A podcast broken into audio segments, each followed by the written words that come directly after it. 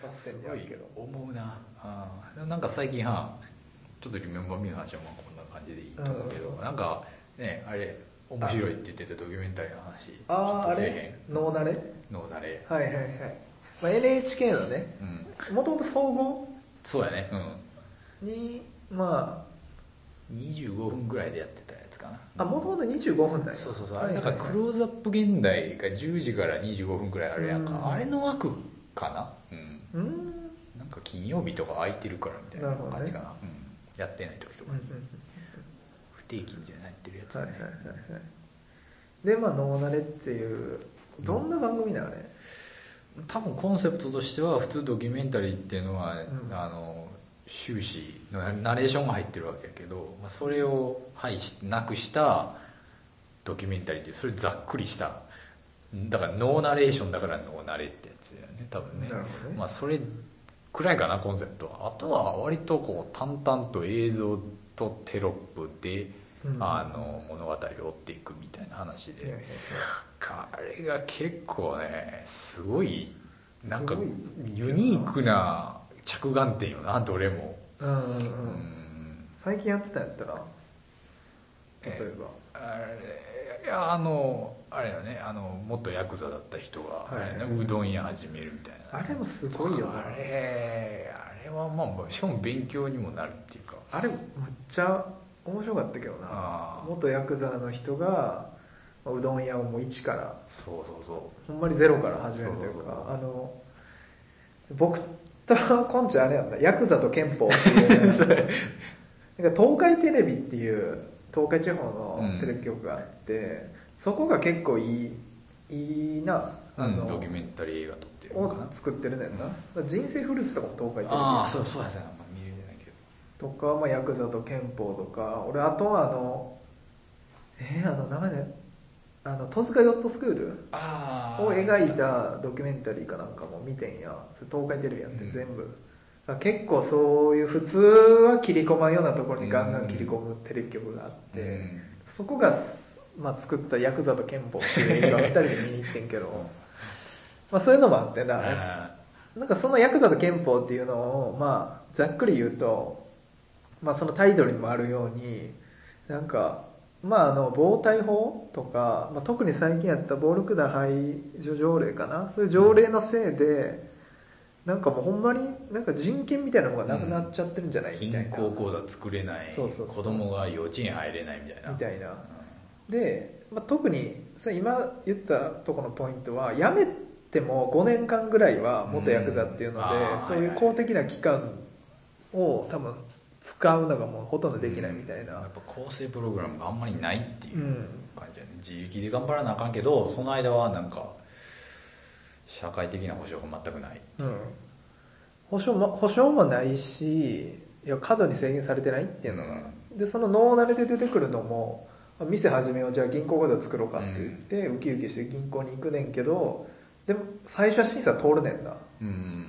あれなんか審査通ったな。あでもまあ通ったんだからいいでしょうっていすごうので。い嬉しそうにしてたよな。すっごい嬉しそう若いヤクザの人。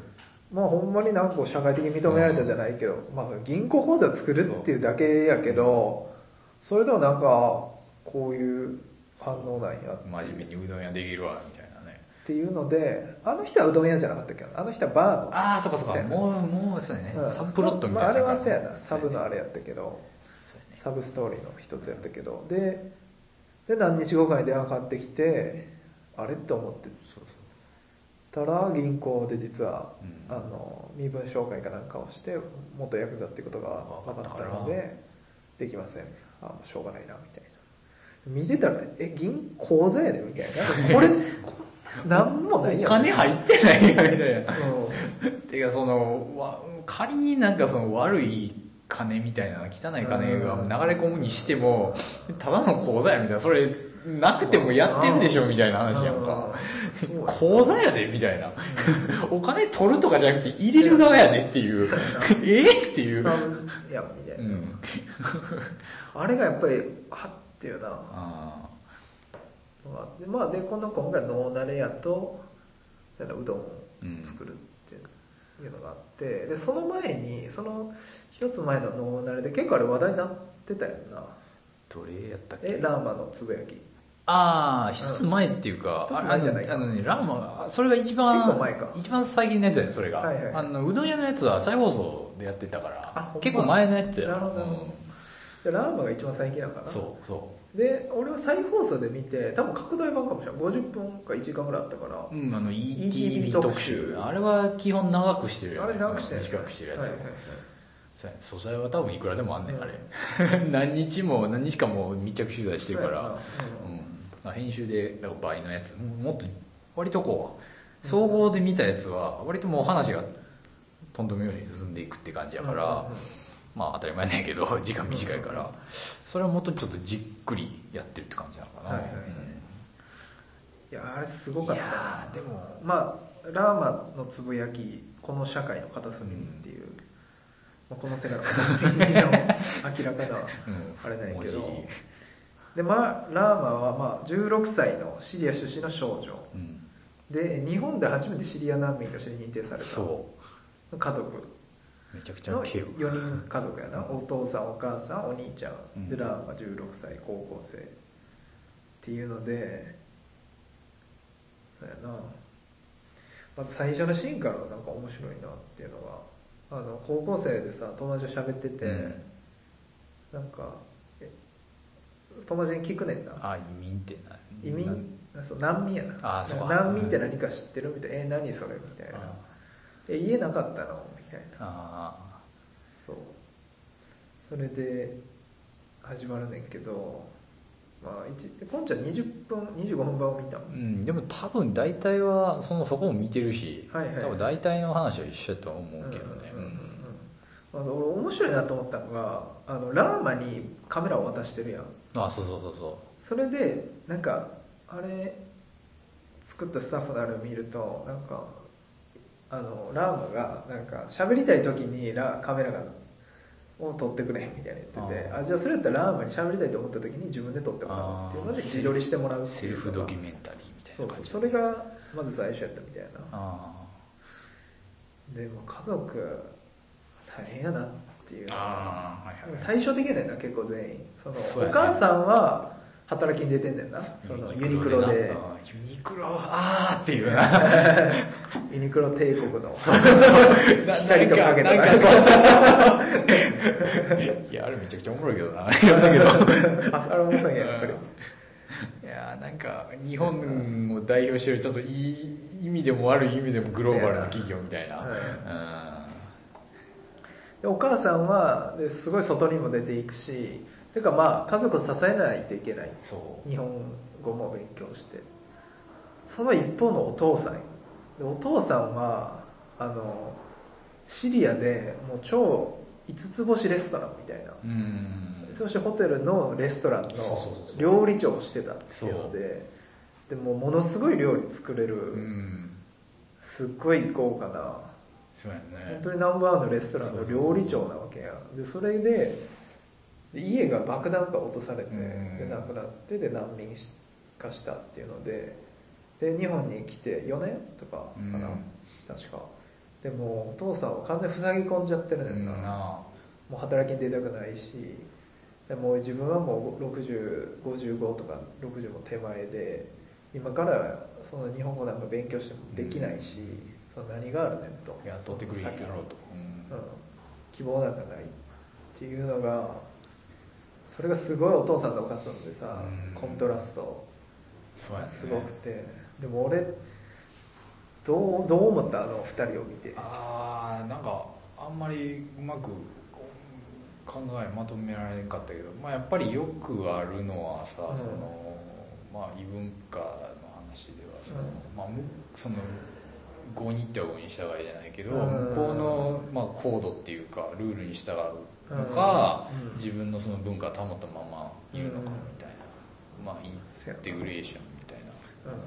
うん話やと思うんだけどお母さんは前者の方やね。とりあえずまあ日本のシステムに入っていって、まあ、その自分の長所みたいなのは多分いやもう活かせてはないんだけどだって日本語喋ってるその、まあ、単純作業の人やからっていう感じでやってんねんけど、まあ、それでは頑張ってるお父さんはやっぱり自分のその誇ってたうんやっぱり高度な職業としてのスキルをやっぱり捨てきれないから、うん。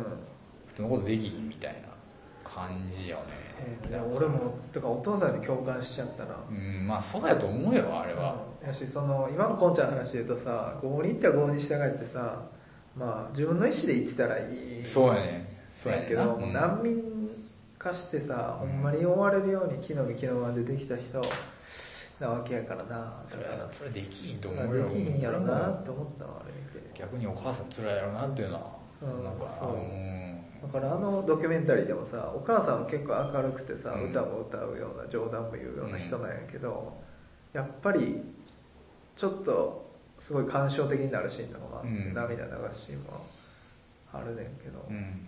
もう何もかもが日本ので住んでるけど何もかも異教に感じちゃうっていうこの全ての風景がそうだっつってていやーそうやろなと思ったあれは。しかもすごいハイカルチャーを知ってる人たちやんか。シリアおかお母さんはなしかもテレビ局で働いてたんですああ言ってたな。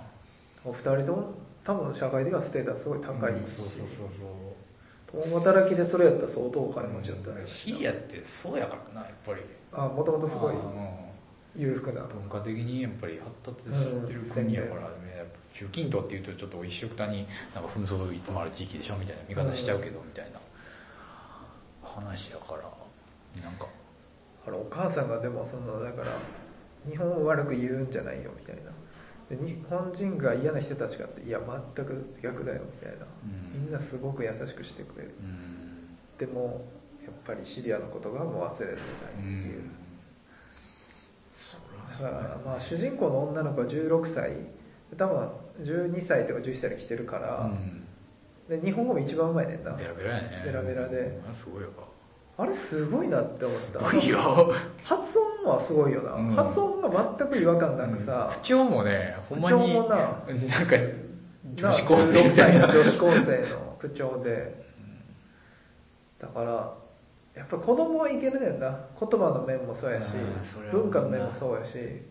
お父さんは悲しそうにもラーマは日本人になったって言ってるああそうやね。いやそうじゃないそうじゃないやろと思ってほしいけどね。うん。だってラーマもラーマでやっぱりその辛いことあったって言ってたやん、うん。多分はっきりとは言ってないけど多分うんなんか嫌なこととかもあったんやろうなっていうのは分かるよ。だって事実としてすごく衝撃的なことショックなことばっかだったわけやからうん。いやしまあ日本で住んでたらまあな見た目のことでなんか嫌なことがあったとかな。うん。多分あるんやろうけどでもお父さんから見たらもう日本人になっちゃったみたいな、なんかでもまあやっぱりすでにそのシリアの文化っていうのは多文化的なところやんか、うん。いろいろこう混ざり合ってできてる文化やからだからそこに日本って要素が加わっても別になんかこう日本一色になっちゃうっていうならん。からプラスアルファにはなるけどうん。っていう感じだと思う。そのバイリンガルでちょっとトライリンガルとかであのなんか話せる言語がもう一個増えたみたいなうん。感じだと思うねんけどやっぱお父さんはやっぱりすごく享受してきたものが全然違うから。やっぱりなあれって無理なんかなと思ってあのああいう年になるとさ。うんでもなんかエスニック料理のなんかね厨房とかで働くんやったらなんかありそうな気もすんねんけど。なんかありそうな気もすんねんな俺もやっぱ見てて。逆にそんなになんか日本語できんでもいいみたいな。で俺もちょっと思うねんけどな。インド料理屋の人でしたらみたいな。うん。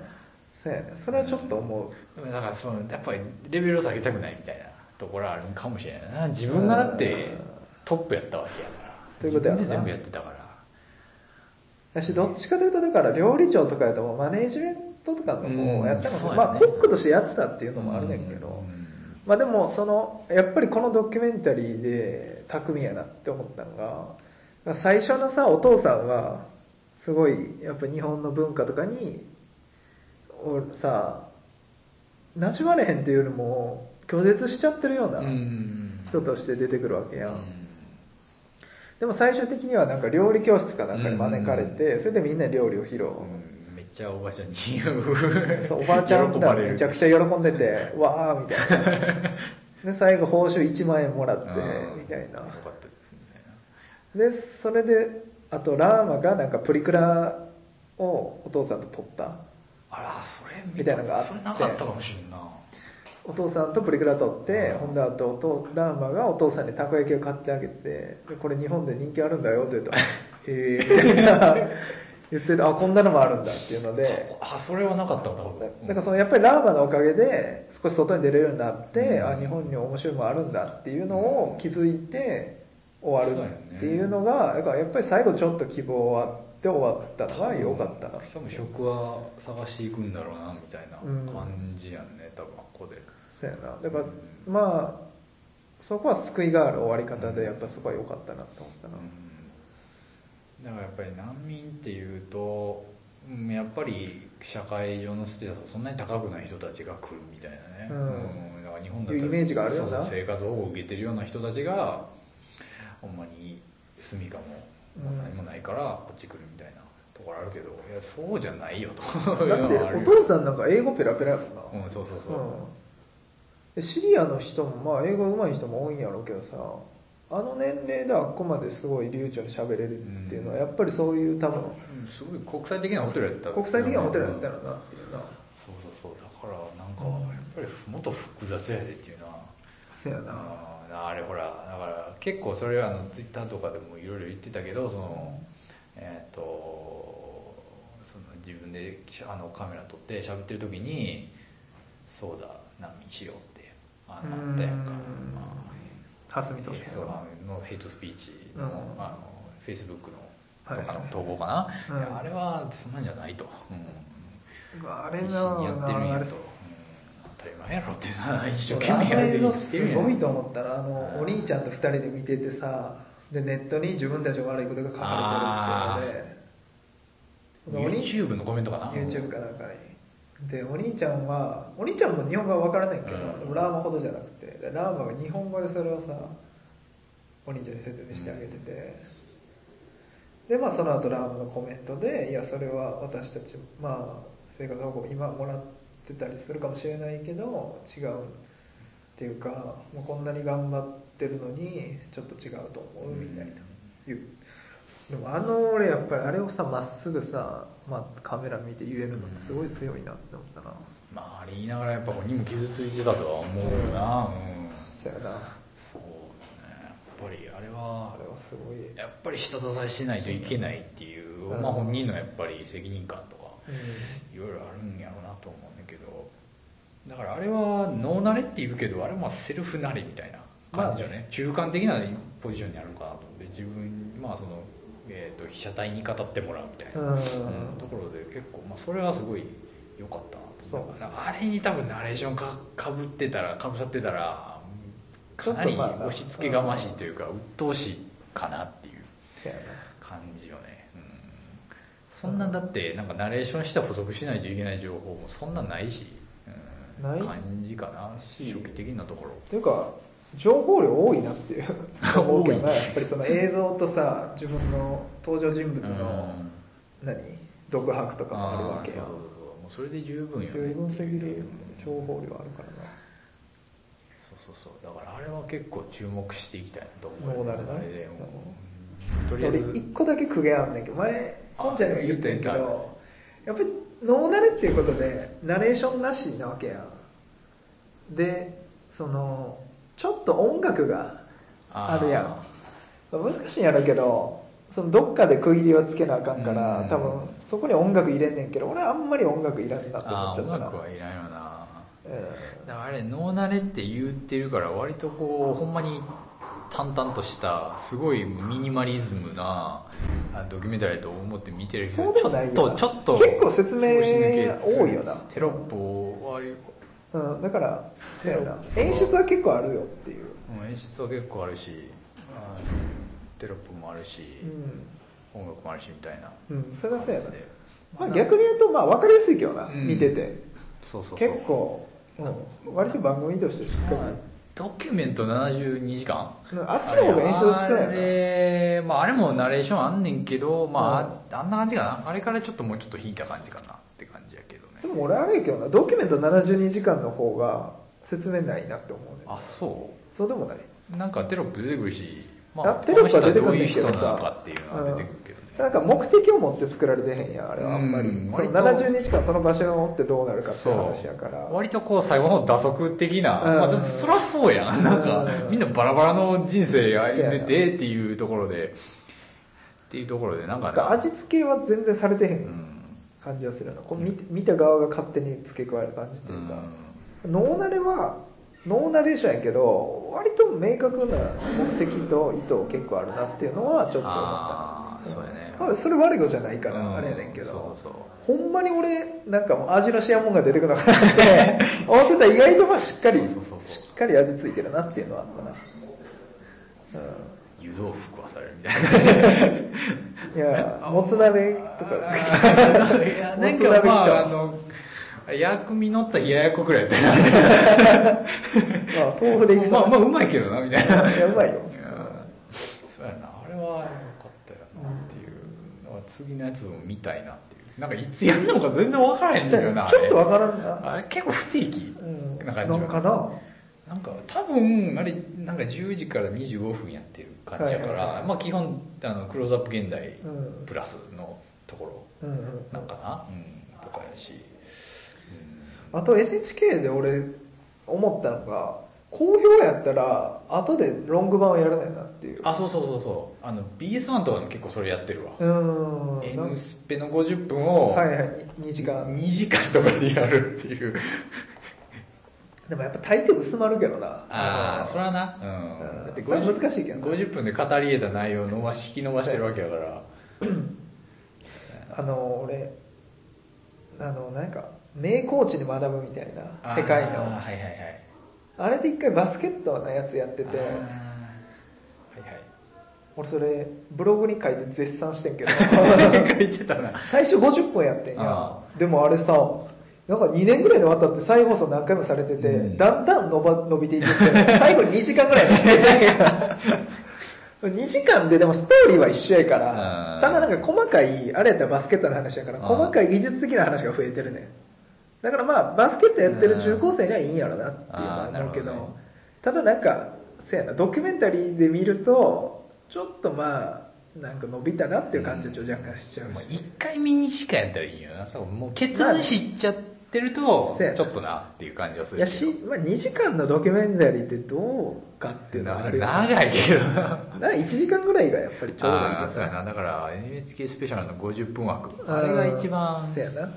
いいと思うな、うん。まあ、NHK スペシャルに関してはちょっとトピックとかまあいろいろあるからちょっと賛否いろいろあるところはあると思うんだけど、まあ、個人的には BS1 スペシャルが好きやな、ああれは、うんうんうんあれはほんまにあの尺もいろいろやし、はいはいはい。トピックもバラバラやし、なるほどね。うん、あれは俺あんま今パッて言われてあんまりなんか見れてないなと思った。もうちょい見よ俺もあんまり見てはないねんけどなんか見たいなって思う時は BS 世界のドキュメンタリーかうはいはいはい。BS1 スペシャルかいや BS 世界のドキュメンタリーはマジでいいからおすすめ。そうやな。超おすすめやな全部。あとまあプーチン関係はもうね全部ななぜかこの BS のな世界のドキュメンタリーって海外のドキュメンタリーの放送を、えーまあ、字幕をつけて放送してしかもまあ短くなってたりするんだよな。もともと長いやつでもちゃんと50分の枠にしてくれててまあ、すごい見やすいやつなんですけどなぜかロシア関係が充実してて て超充実してるよな。アメリカ絡みのロシアとかねそうね。ヨーロッパから見たロシアとかいうので、まあ、最近やと特にプーチンのその大統領選うんいうのがあったからそれで結構プーチン絡みのドキュメンタリーが何本も1週間特集5日毎日みたいな、月金で毎日プーチン絡みの前後編あるみたいな。4本かな。うん。4本か、うん。あるみたいな感じやってそれをまあ大体ざっと見たらなプーチンの人となり。プーチンの復讐ね。名作やなプーチンの復讐。最近で一番面白かったあな確かに最高やなあれはあれだから前半前,、まあ、前編、まあ、ちょっとずつ見ていこうと思って、うん夜引き込まれる夜夜見始めたら止まらんようになってうんああこれ一気見したっていううわっ鮮やか まとめ方があの前後編で50分ずつあるからさ、俺ちょっとやっぱりそういうのって見るとき勇気いるね。なんあーいるわかだいぶ、長いなとか思な。映ったら。画一本分やからな。映画一本分やもんだっけ、ほんまに。映画だから見れる時間を使って、プーチンのドキュメンタリー。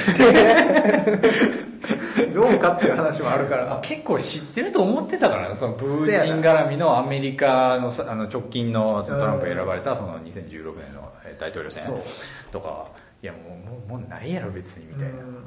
でもこう結構その、あったな。あの遡っていくといろんなことが繋がっててみたいな。うん、だからあれ秀逸なのがさ、その前編ではプーチンの復讐っていううん。タイトルの意味がよくわからんやん。確かにね。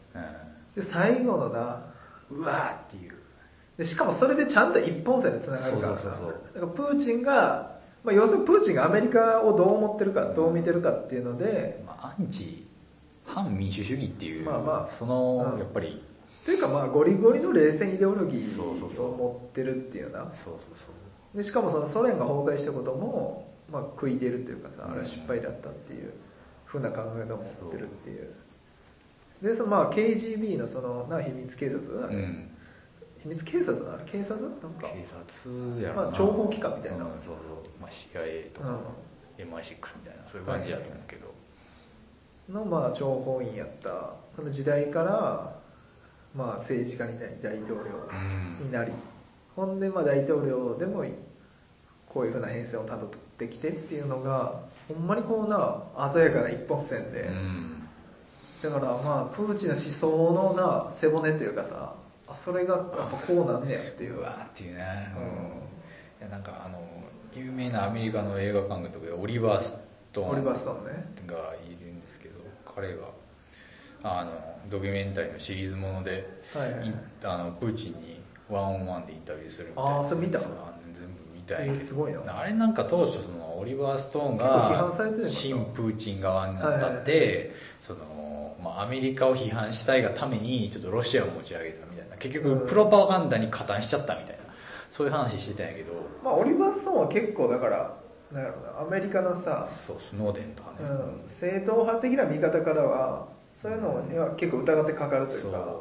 だから結局なんかこう敵の敵の味方みたいな、まあな とこうん。ところでちょっとトランプとかちょっと支持してるところ嫌いもちょっちょっとあったりしててうんみたいなのあんねんけどあれあんな見てみてね思ったのはね。いやプーチンがすごすぎんねんあれ。あのインタビュー結構きつい質問とかもしてんねんけど、ことごとくこう論点をまあずらして。ずらしたりとか、いや、そいや君はそういうあのアメリカのその、イデオロギーとかメディアに毒されてるけど、本当はこういうことがあったんだって、なんかこうめっちゃ流暢に語る。はいはいはいい。や、もうあの風貌やか、かられるんや。そうもう無理やね。ね。インタビューしてる側がなんかされてるっていうか、もうなんか、なおめすごい、あの、真摯に振る舞ってくれるし、仲い仲いい感じやね。うん。もうお互いニコニコ喋ってるみたいな感じやけど、もうこいつから、なんかその、致命的な発言、はい引き出せへんによなるほどね。だから結局なんかプーチンが、あの、ロシア現代史を語るみたいになっちゃってんねん、結局。時系列順にかプら。そうそう。でもここういうことですよね、みたいな、いやいや、みたいな、こう、はい話そらされてみたいな、これ、あこれ無理やってなって。もう、もう判定負けみたいな。な リバーストーンの。だから、あそれ見てみたいなあーだから、なんか、プロパガンダに加担してたのは、それまあまあ、合ってんねんけど、なんか、向こうが強すぎる？まあ強すぎるんかややっぱり、なんかこう、オバマとかさ、すごいこう、そういうのに強いイメージあるやん。はいでプーチンはなんか、ただその権力がすごくて、なんか、なんか怖いやつみたいになるけど、はいやっぱしたたかなんや、ものすご。ないるほどなそのプーチンの復讐見ても分かるように、やっぱスパイとしてのノウハウを叩き込まれてるわけやんか。からそれを大統領とか、まあ、えっ、と、首相とかとし,、はいとしてもやってるわけだよね。政治家がそのなんかこう、詐欺師とかさうん、口が立つやつとか言われるけど、多分それのレベルのもう一個上ラスだね行ってるよね。うんはいだからそりゃ無理やって。だからまあ、トランプとかも雑魚やと思うよ。まあ雑魚やろな。うん。なんか、あいつはいいやつやみたいに言われてるけど、もうあんなんちょろすぎると思うよ、普通に。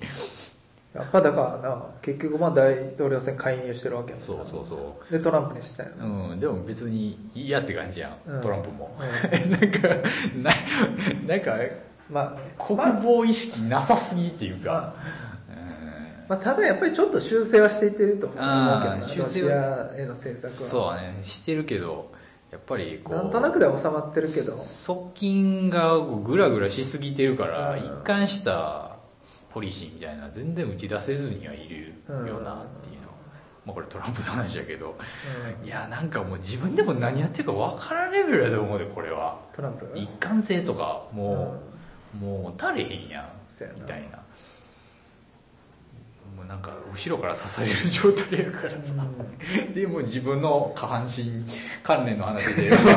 もうもうもうダメだよね。リビドがきやばい形でしか爆発してないから。さなんかもうまあ、言葉通りというか。いやなんかあのそのほらトランプのその、えー、と発言、はい。あのアクセスハリウッドテープがの露呈してあのまあそのなんか掴んだらいけるみたいなうん。女性の、えーそういう発言したのがバレてもうそれで終わるかと思ってたらそのカウンターとしてフィラリーのその、えー、とあの個人メールがハックされたっていう情報が出てきてそれがちょっと、あの相殺されちゃったみたいな話だったけどあったな、ドキュメンタリーの中で。であれ実はそれプラスそのテープがリークした時にあのに例えばニューヨーク・タイムズとかが、あのこういうセクハラされました。あるいはその、まあえー性暴行されましたみたいな。女の人が何人か出てきたんよあー。でそれはもうそのあのプラあの後押しするような形で出てきたんやけどやっぱそれもちょっと流されちゃったんよね。あだだハンも多分あんま覚えてないと思うんだけど、うん。あってん実は。なるほど。そういうのは。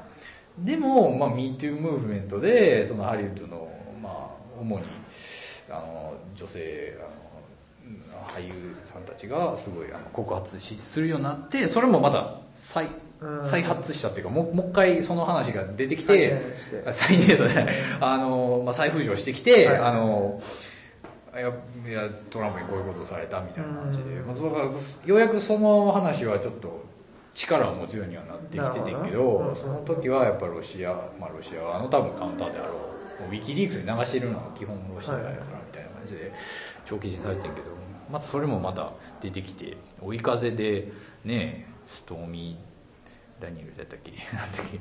あのねあの不倫してた相手にあの口止め金払ってたみたいな。ねあ あれなんかもう山積っていうかほんまに何個出てくんねんみたいな。やばすぎるやろ。あれなんか、なんかアメリカってまあ大統領制やからさう、ん大統領ってまあ国家元首的なところもあるわけやん。そやっぱりだから、まあ、ある程度な清廉潔白な人物がさ、なんか逆側でも、まあ、人間としては尊敬できるんだみたいな人間が俺なるんかなと思ってんねんけど、やっぱりちょっとな、モラルというか、うん。全てういやだからなんかでもこれはちゃんとまとまったルポで読みたいなっていう気持ちん、はすごいある。てかまとまってへんもんな今。うんもう生のがない。なんか生の情報だけ来てもうちょっと食当たり起こしてるみたいななんかあのこういうのってノンフィクションやったらさこうエエージェントっていうかこういう人たちですみたいな。登場人物、主なと主要登場人物はこれですみたいな出てくるやんか、リスト多すぎ。リスト長すぎてなんか弁護士何人出てくんねんみたいな、今のこんちゃんの話聞いててもなんかあったのは分かんねんけど、うん。なんか前もあったし、うんずっとある。ずっとその報道がされてるから、なんかな、もうまとめようがないし次から次へと出てくるから、よく分からんよな、それは。うん。なんかもうなんか CNN とかもう見られへんわみたいな。なんかもう多すぎて。マジでな、うんアメリカ人もその状態やろうとう思うけどな。ん。だからそれで結構得してるところあるんやろな。あの、まあね。致命的なさ一個。もう打撃がいいくつも出てきてるやんか。でもなんか多すぎてとどめさせへんみたいな逆に、うん。せやな。なんかばらけちゃうというか。うん。だからだって日本やったらだって森友賭けで相当やばくなってんのにみたいな、でもなんかもうそれ何回もやってたけどなんかなんか1回2回じゃダメだったみたいな。うんうんうん1波2波はあったと思うよね。森影が第1波ででその次が崖で第2波で。どっちも朝日のスクープやね、うん。でなぜか知らんけどあのだなんかうんもう一回やってみたら結構効いたみたいな。最近？そうそう。やっぱ文章として出てき最近はだからたせやな。文章がないっていう揺るが文章がな出たっていう揺るがぬ証拠やもんなっていうか。うんだから今まではその答弁であの銀地を取ろうとしてた。せやな。けどもうなんかごまかしまくるからどうもできんかった、うん。で本当無ないないって言ってた文章が出てきた。そうそう動かぬ証拠が出てきたからもうこれは言い逃れできないでしょうという話なのね。うん。うん。せやな。あだから、うん、ちょっとねいいあのだからイラク日報の話も出てきてて。俺だから新聞データベースをプリントアウトしたっていうね、うん。まあこれもだからなんかちょっと言おうと思ってたけどあのこの世界の片隅にって話してたけど、もうこれもなんかこのそのこの日報の片隅にじゃないけどせやな。割とこれ日常系なんよね。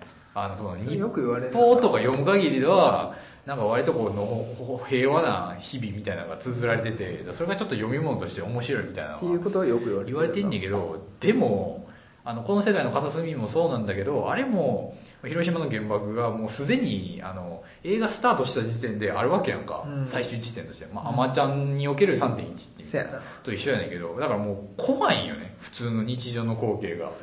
これもまさしくそうではいはい。なんかその平和な日々の遠くの方でその爆音が響いてるみたいな、うん。そういうイメージやんか、うん。でしかもなんかこれさ概概要とか読んでても日報これ散々出てきたけど、うん。肝心なところ書いてないみたいな、ああその戦戦争と言えあさ戦闘と言えるようなところが結構抜けてるみたいな。だから新聞社その朝日とかやったらその独自のしあの調べでまあ埋めてる、るしな。うん、そううん。埋めてるみたいな。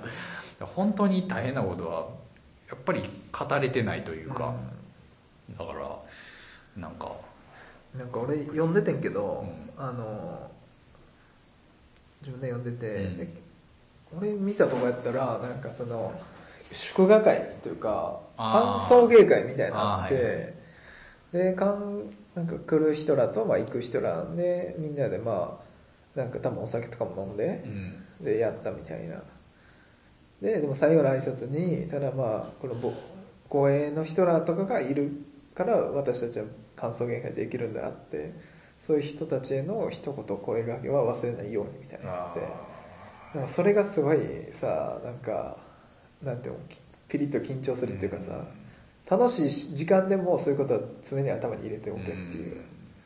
緊迫した状況緊迫した状況なのなっていう、でもなあるもんないって言っちゃったらダメやろっていうななんかまあ、これに関しては絶対あると思ったけどな、うんそうやね。おかしいもんな、いやもう大体ないっていうものは俺あるって もうみんな思ってるとは思うんだけど。何だっけ？なんかすごい変な言葉使われてた。非存在みたいな。ええなんかこのどういうこと？小野防衛省。防衛省はその稲これ田じゃなくて？あ稲田じゃないけどそのここれがうん見つかった時に、当初は非存在とされていた日報が見つかりましたみたいな。なんか非存在って何だ現現代思想っぽい。そうそうそう。哲学用語みたいな。なんか、ないとか、まあ、不在って言ったらおかしいけど、でもそんな日本語あるみたいな。非存在って何みたいな。な。実在しないとか。わかんないけど、非存在って何なんみたいな。もう、完全にレトリックとして丸め込もうとした結果、なんか変な言葉出ちゃったみたいな。何非存在と思ってうん、それがなんかすごい刺さったな、なんか。うん。だから、なんかそういうことも。でもやっぱりでもそれ読んでてなんかぼんやり見ててんけど、うんやっぱりやっぱ素人やとさ専門家じゃないと読み解けへんのよなそう、のわからんな、これは意味を。もう分かってないよ、別に。うんただまあだからツイッターとかでさ読み物として面白いっていうのは、うん。まあ確かにそういう面もあるねんけど、まあ、それはさ、あの、あくまでも日本の、日清のとこかな？うん。うん。2005年9月以降、その、えっ、と、幹部らが連絡員として配置されてて、うん。それを、まあ、それは、まあ、日々のいろいろなことを書いてた。まあ、それはだから専門的な知識というか、ただの日記的なところを抽出してみんな、その、面白いって言ってるんやけど、うん。まあ、そこじゃないからね、なんか、すごい複雑なチャートとかさ、うんなんかここではこういうことがあってみたいな。そやな。あーやっぱりでもなんか官僚の文体っていうかさ、いようわからん。プレゼン、なんかそのスライドとしてすごい読みにくいっていうか、あるから、なんかわからんなっていう。だから、なんか、やっぱりイラクの派遣？うん。で、まあ、今言われてるのはあれやんな、非戦闘地域っていうのはやっぱり嘘であったんじゃないかっていうので、言われてんねんけど、俺見て思ったのは、これ黒塗りもあるけど、うん黒塗りしちゃうやつを、まあ公開じゃなくてもいいから、その専門家とかに、まあ調査チームを作って、ああ、開示して。でその人らには見してもらってそねでそれの調査結果を出してほしいって思うああ、なるほどね。イギリスはそれやってんあーそうイギリスはそのイラク？イラク派遣ですごい問題になってだからイラク派遣するときにだから結局イギリスはだから日本よりかなりもう戦闘も結構やってんのああ、確か。そうやね。普通に軍隊として送り込んでるから。で、あのーしかもその派遣する時の根拠として大量破壊兵器があるっていうのを。ブッシュとべったりやったからね、ブレアが。そうそうそう、ん。ブレアがしかもブレアがさ嘘ついてん。確か。あ、そうそうそうそうそう。でしかもかなりあの根拠の薄かったっていうか、むしろ作り上げてたっていうのは後で分かって、でそれで去年か一昨年ぐらいに、うんその、まあ、報告書うん。を作成して、まあ、それがすごいページにわたるっていうか、うん。かなり詳細な報告書で、まあ、送付されてんねんけど、うん、そうやね。あったね。だから日本でもそれ出てほしいな、それでまとまってこれがどういう意味やったんかっていうのを、うん。専まあ、今はこう報道とかで多分断片的には来てると思うねんけど、そういうの専門家とかまあ相手にやったら多分黒塗りの部分とかも、まあ、守秘義務を持って、そうまあ総括してほしいなっていうのはあるな。そうやね。なんか、あの、さっき言ったペンタゴンペーパーズじゃないけど、はいはい。あの、資料出てきたのはいいが、多すぎて何がないのわからんみたいなね。うんそうやな。とかね、あるけどね、っていう感じで。ああ、結構喋ったね。そう。や1時間。ほんまにミラ作みたいな感じだった。よ。今何時？何分？え、6 1時時間15分とか、1時間。半喋ってる。どうする？まあ、話まとめる？まとめる？どうやって？なんか、まあ。もう別に、まあ、いろんな映画の話とか、まあ、ニュースの話とかしてきたけど、やっぱりこう、いつも思うんが、その、なんか何気ない話してても結構アメリカ映画とか、まあ、ニュースの話、国際ニュースの話になると、うん絶対関わってくるよねっていう。まあ巨大な存在感巨大やからな、うん怖えっていう。まあね。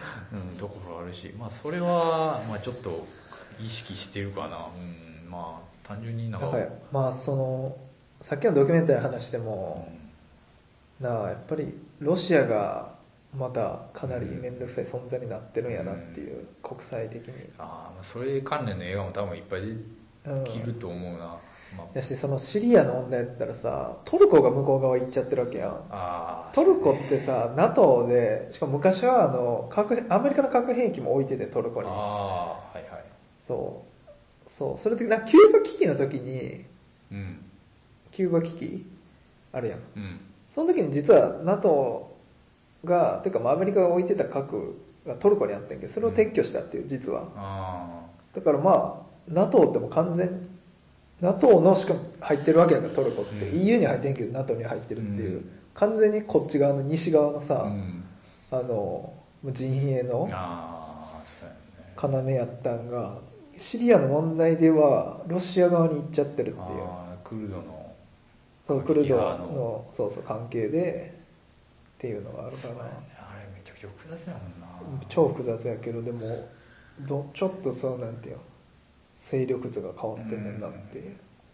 そうやね。うん。だからまあ冷戦なんか終わってないやろっていうのはね終わってないっていうかまあ、まあね、寝ようというかねうん新しい形ですごい進んでるし、もっとややこしい感じするけどうな、なんそうそうそうそう。あれはまあ強引になんかこう西か東かみたいな、う民主主義か共産主義かみたいなうん。話だったけど、もっと複雑、まあ、ほんまは向こう複雑やったんやろうけど、うん。結構単純化してストンと落とし込んでた、まあアメリカ映画もそういうのをそういううんなんかサスペンスフルな日常をうん。結構音映画として昇華させてたみたいなところあったけど、まあ、どうなるのかなって感じかな。前読んだやつやったらなんか冷戦は、まあ、ルールのある敵対やったけど、うん。まあ対なんて冷戦構造っていうふうにさ、うん。一応構造化されたわけよ、はいはいはい。敵対はしてても。で今はもう完全にカオスやっていう、うん確か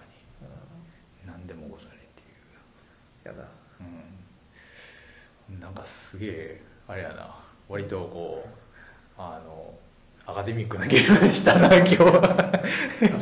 いや、まあね、ままあ、ただ一つ言えるのは、そそのカオスさが増すにつれて、BS 世界のドキュメンタリー面白くあ、ああ、なって確かにな。まあ映画もそうやけどな。映画もドキュメンタリーも、ジャーナリズムが元気になるからな。っていうな、のはあるよね。ジャーナリズム映画は面白いって津田大輔も言ってたから。全部面白い。どうやっても面白くなっちゃうんですよねって言ってたから。